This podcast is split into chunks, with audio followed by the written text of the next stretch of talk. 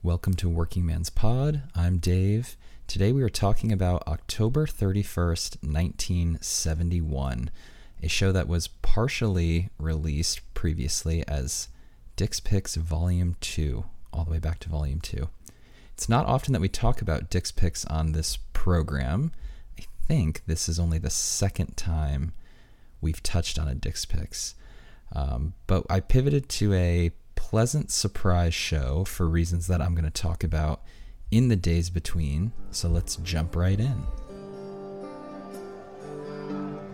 There were days, there were days, and there were days between.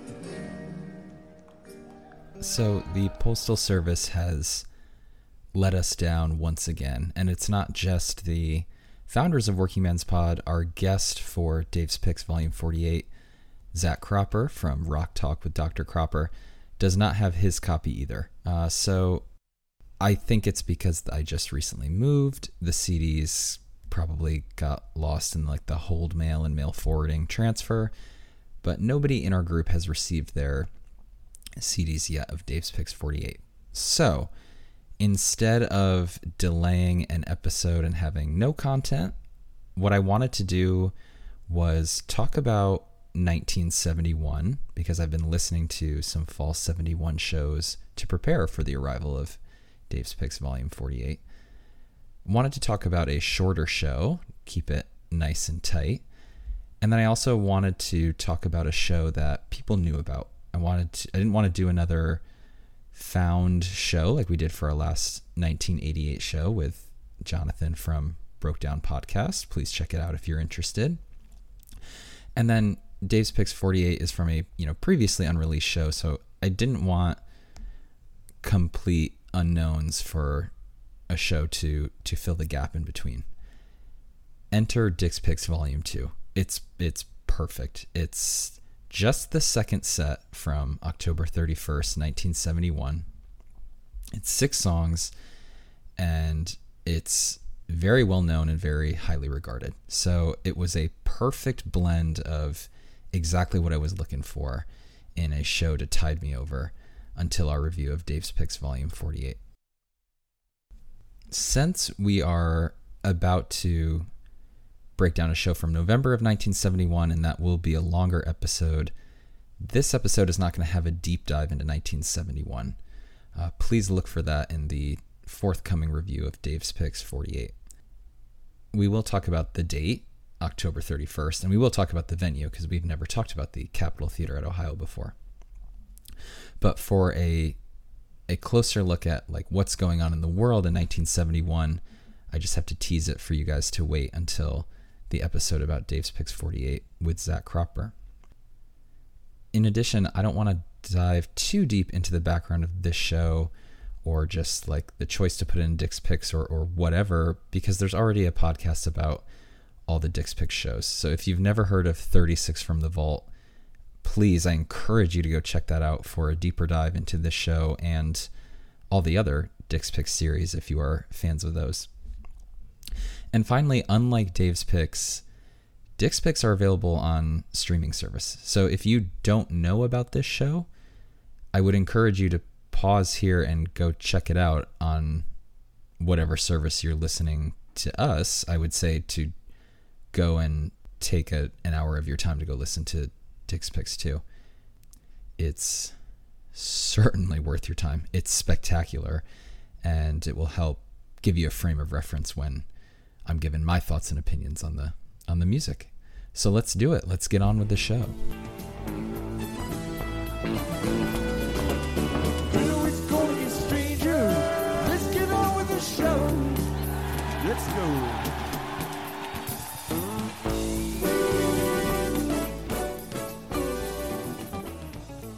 October 31st, 1971, at the Capitol Theater in Columbus, Ohio. 1971 is a huge transition year for the dead. Again, we're going to dive into it more in a couple weeks in our next episode coming out.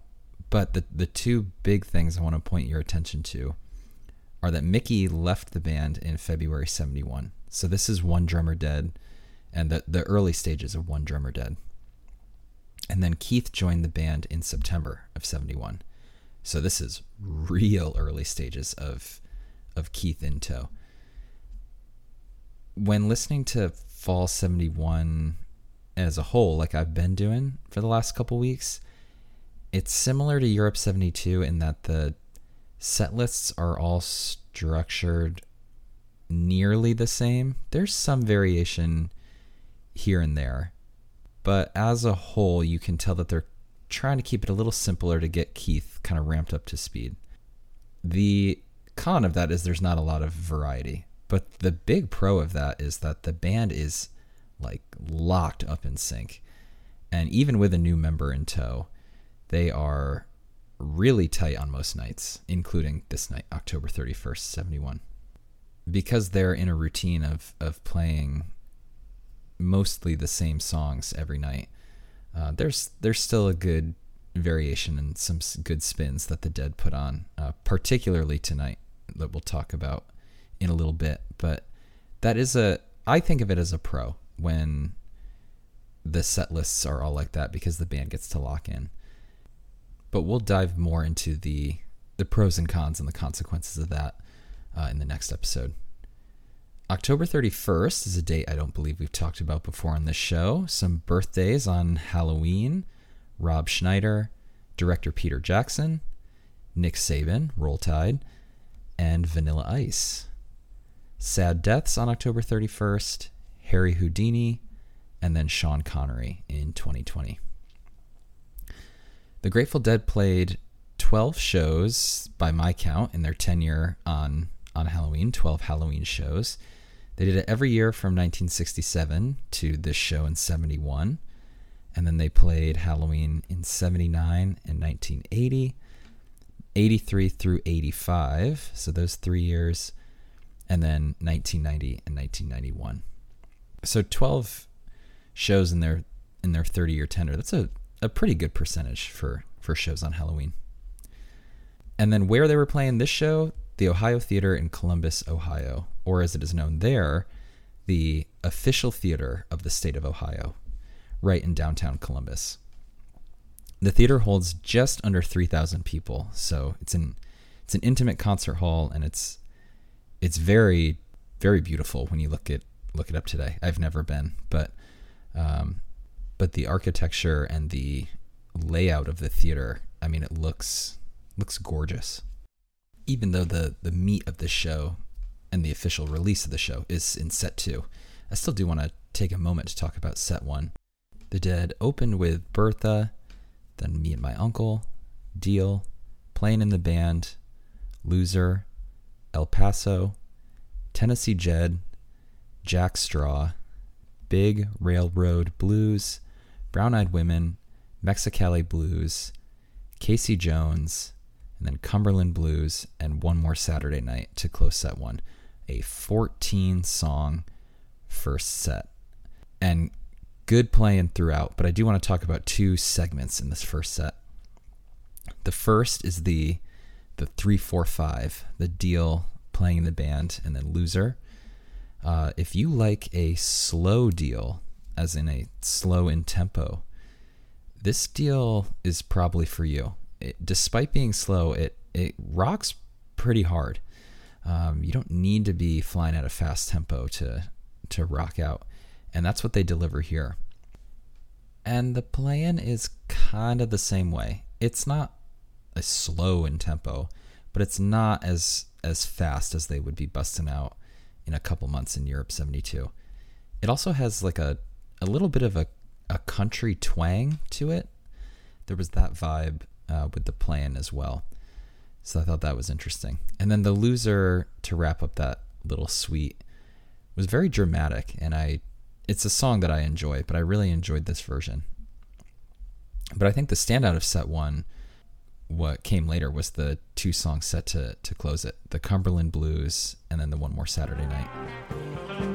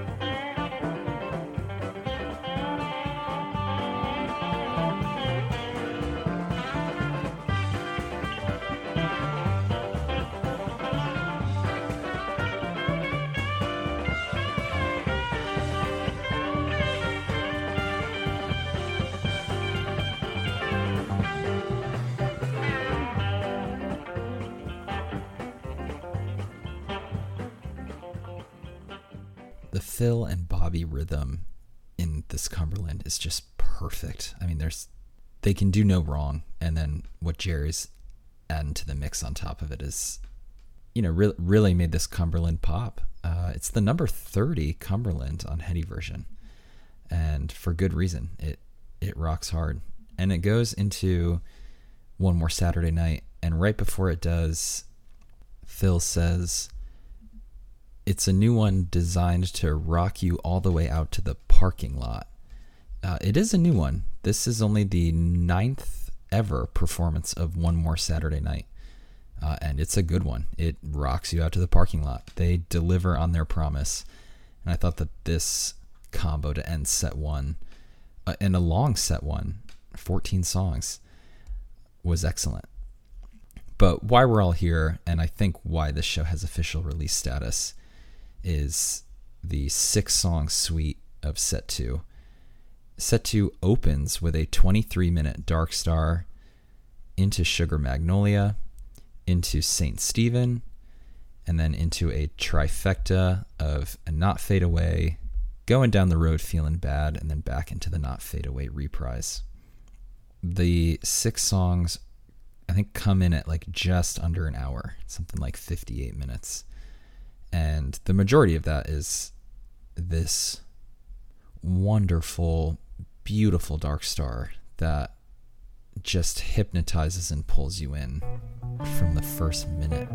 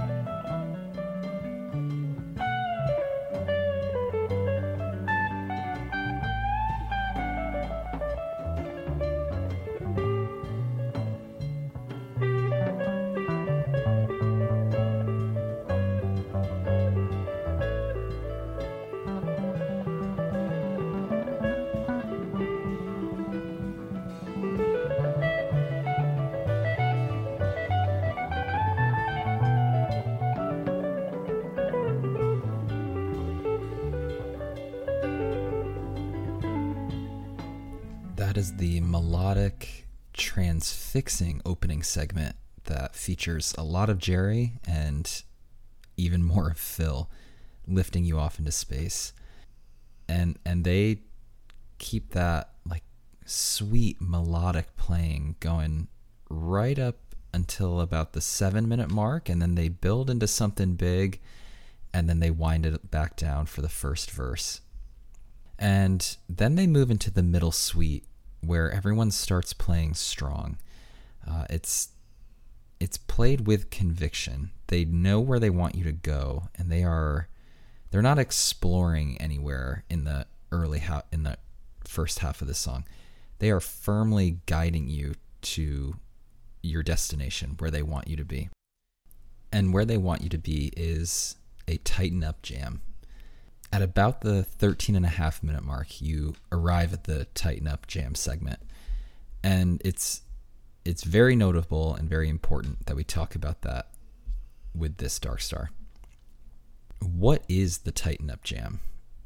So this is from deadessays.blogspot.com, which I will post in the show notes, breaking down all the early thematic jams that the Dead wove in and out of their playing uh, in their early days. The Tighten Up Jam was a very common Latin style jam theme in 1970. It's often called a proto Eyes jam, since Weir plays two repeating jazzy chords that are rhythmically similar to the opening of Eyes of the World. But they were commonly thought to be from Archie Bell and the Drells' 1968 tune. This has been debated, though. Some people have pointed out that there's also a similarity to the intro of Chicago's 1969 song Beginnings, and it turns out there's an even stronger resemblance to the 1968 Young Holt Unlimited tune Soulful Strut, which has similar chords and piano melody. So this Tighten Up Jam is found in some Dark Stars and also, and I think more often, in some Dancing in the Streets 1969 and 1970. The reason that this one is so notable and so important to talk about is this is the only one in 1971. The only time that this jam was featured in any song in 1971 was here in 1031. And it's the last Tighten Up jam the band played. So this playing, this was it. So they said goodbye to to this jam here.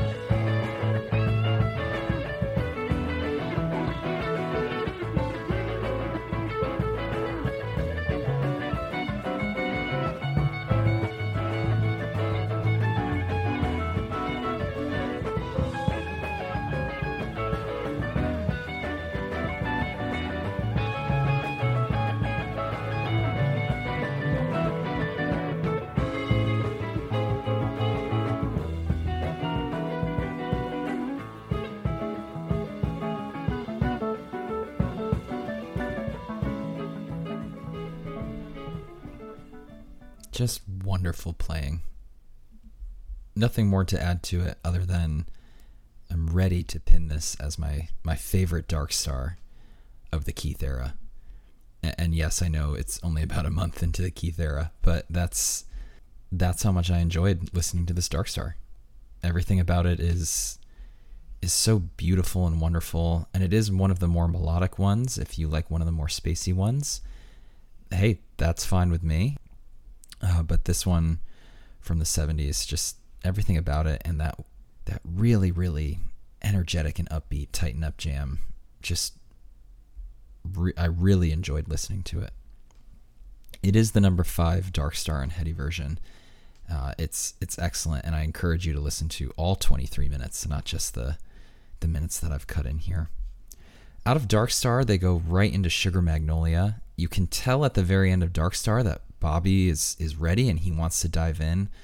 Uh, Jerry and Phil aren't quite ready yet, and then after a couple measures of Bobby like playing the first note of Sugar Magnolia and being like, "Guys, it's it's time to move on." Uh, Keith picks up on that, and then Keith goes, and then the band is ready to go. And when they go in, they go in hot. It's a good Sugar Magnolia. You can tell that Keith is still learning the ropes a little bit. He's not really deviating from the basic rhythm on the piano. But that that's okay because Phil has just taken over and he's just bouncing all around the fretboard and and showing off really. And shout out to Billy because the drumming here is perfect. This instance here on Halloween 71 was the second time that the band did Dark Star into Sugar Magnolia. And it's a combo that they would do nine times. Uh, the next time they did it was April 8th, 72, at the Wembley Empire Pool on the second night of Europe 72. And that magical second set. Um, and it's a, a, pairing that they did throughout Europe 72, and then that was it. So, uh, something, this Dark Star Sugar Magnolia combo kind of anchors you in in an era of right before and then during Europe 72. Something that put a smile on my face was that the Sugar Mag is the number 5 Sugar Magnolia on Heady version. So it's right it's Dark Star into Sugar Mag and they're both number 5. Uh, perfectly balanced as all things should be. Out of Sugar Magnolia, they go into St. Stephen and they go into the last St. Stephen for five years. We talked about the 1976 revival of St. Stephen on this show a long time ago, um, and the, the only time that WP has ever covered 1976. So for me, it was it was very cool to kind of bookend that here with the you know we got the revival and the comeback, and now we've got the the last version that caused that gap. And this is a little controversial to say about this song because it's a song that I enjoy. It's a song that a lot of people enjoy. I think this is the low point of this second set. And that's not a knock on St. Stephen whatsoever. It's a testament to the monster Dark Star Sugar Mags before it and the incredible jam suite we're about to come into of Not Fade Away, going down the road feeling bad, back into Not Fade Away reprise when the three minute mark hits of the not fade away, you can kind of tell that there's like a special energy on the stage and that some special moments of music are coming. There's just something about the way that Jerry is, you know, spinning the notes out of his guitar and the way that Billy and Bob and Phil are working together that really kind of foreshadows what's to come, which is some excellent playing. The jam that the band ascends to around the six minute mark is truly spectacular.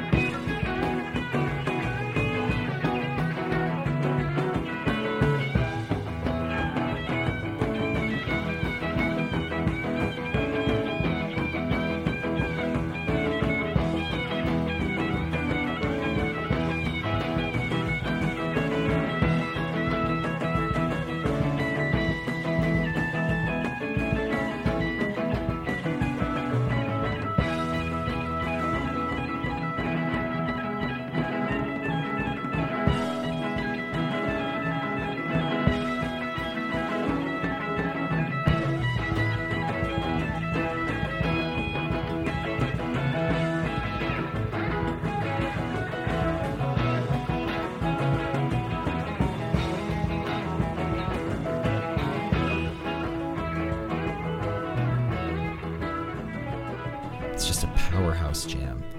And you you don't want it to stop because it sounds so good, but then you blink and all of a sudden Bob has guided you out of the the hot portion of not fade away and into the main chords of, of going down the road feeling bad. It's subtle at first and then boom, it's undeniable, which it's just really impressive playing by Bobby. What's more impressive is the songs that are woven in and out of this going down the road feeling bad jam.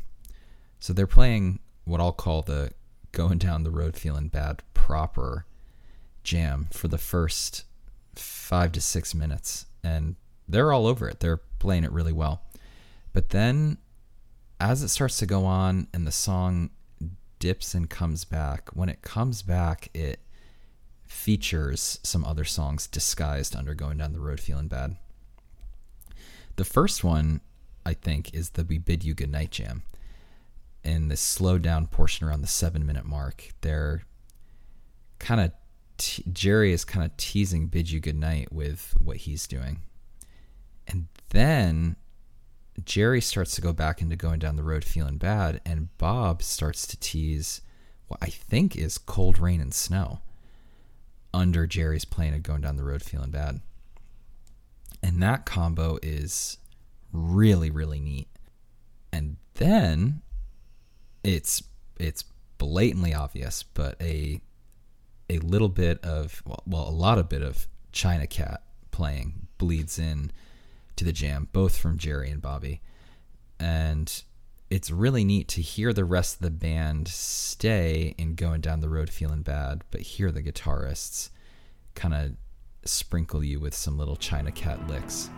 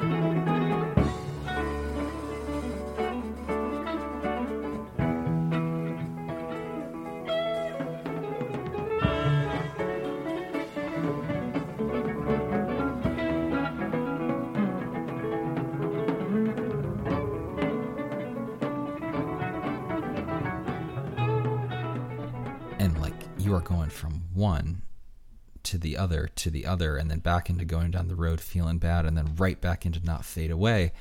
It's it's like the best kind of whiplash. It's almost as if they got ADHD up on stage and they, they weren't sure which to play so they just played them all. Uh, my theory is that look it's it's a Halloween show so we're gonna dress these songs up in costume right? We're gonna dress up Cold Rain and Snow and China Cat and Bid You Good Night and where where are we going to hide them? Well, we instead of hiding them throughout, they hid them all and going down the road feeling bad. A treat for sure. It's the number two going down the road feeling bad on HeadyVersion, and I, it's definitely the most unique because of all those nested jams in there, and it was a, it was an awesome time to listen to, and it and then after you kind of have that whiplash where you're going back and forth between like different dead songs coming at you left and right it's actually really reassuring to hear billy pop that rhythm back for the not fade away drum part and feel the band go back into that that familiar theme and like latch onto one thing. So excellent job by the dead to like go out and experiment and sprinkle in other songs and then guide you back in and and lock it down in in one excellent piece of music. I loved Bob screaming in the reprise and then the spirited powerful ending to an awesome suite of music. Earns this not fade away as the number 6 not fade away on HeadyVersion look, is it an official release? Yes. Does that sway the numbers to be higher? I'm sure. But this second set deserves all the love that's coming to it. It's just some excellent, excellent playing from start to finish. The band did encore with Johnny B. Goode that night. That is not part of the official release. The official release is just the second set on on one CD, making it the shortest Dick's Picks or Dave's Picks uh, ever released just one CD of six songs and and one second set that's for the ages. I mean, this is this is truly one of the great set two suites out there. And that's it. That's all to talk about from October 31st, 71. I I said it a lot in the beginning beginning of the show, but if you want more on 71, just a little bit of patience. We will be back in a couple weeks with Zach Cropper to help us break down November 20th, 1971. Until then, we will do what the dead hid and they're going down the road feeling bad jam, and we will bid you good night. Good night. Good night. Good night.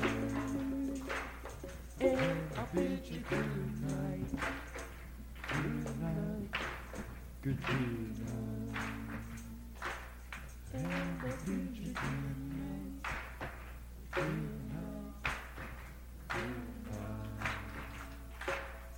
it. That's it. You got it.